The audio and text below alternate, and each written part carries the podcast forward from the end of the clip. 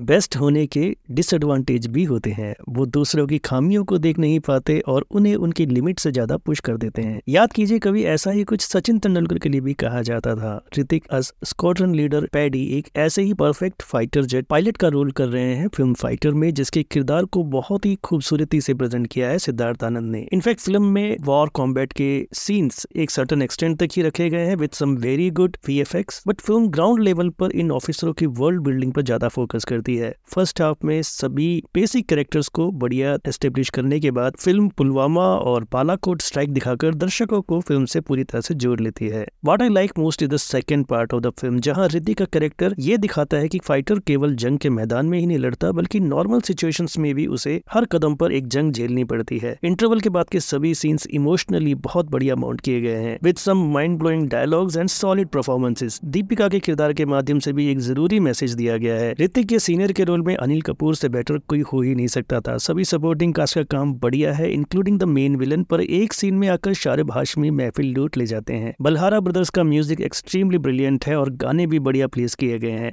overall fighter एक well made film है जिसमें कुछ चीजें जरूर सुपरफिशियल लगती है बट वी शुड रिमेम्बर की हम एक कमर्शियल फिल्म बना रहे हैं फाइटर को फिल्म की बात की रेटिंग रहेगी थ्री पॉइंट फाइव स्टार्स की आई थिंक छब्बीस जनवरी वाले वीकेंड को सिद्धार्थ आनंद वीकेंड घोषित कर देना चाहिए क्या ख्याल है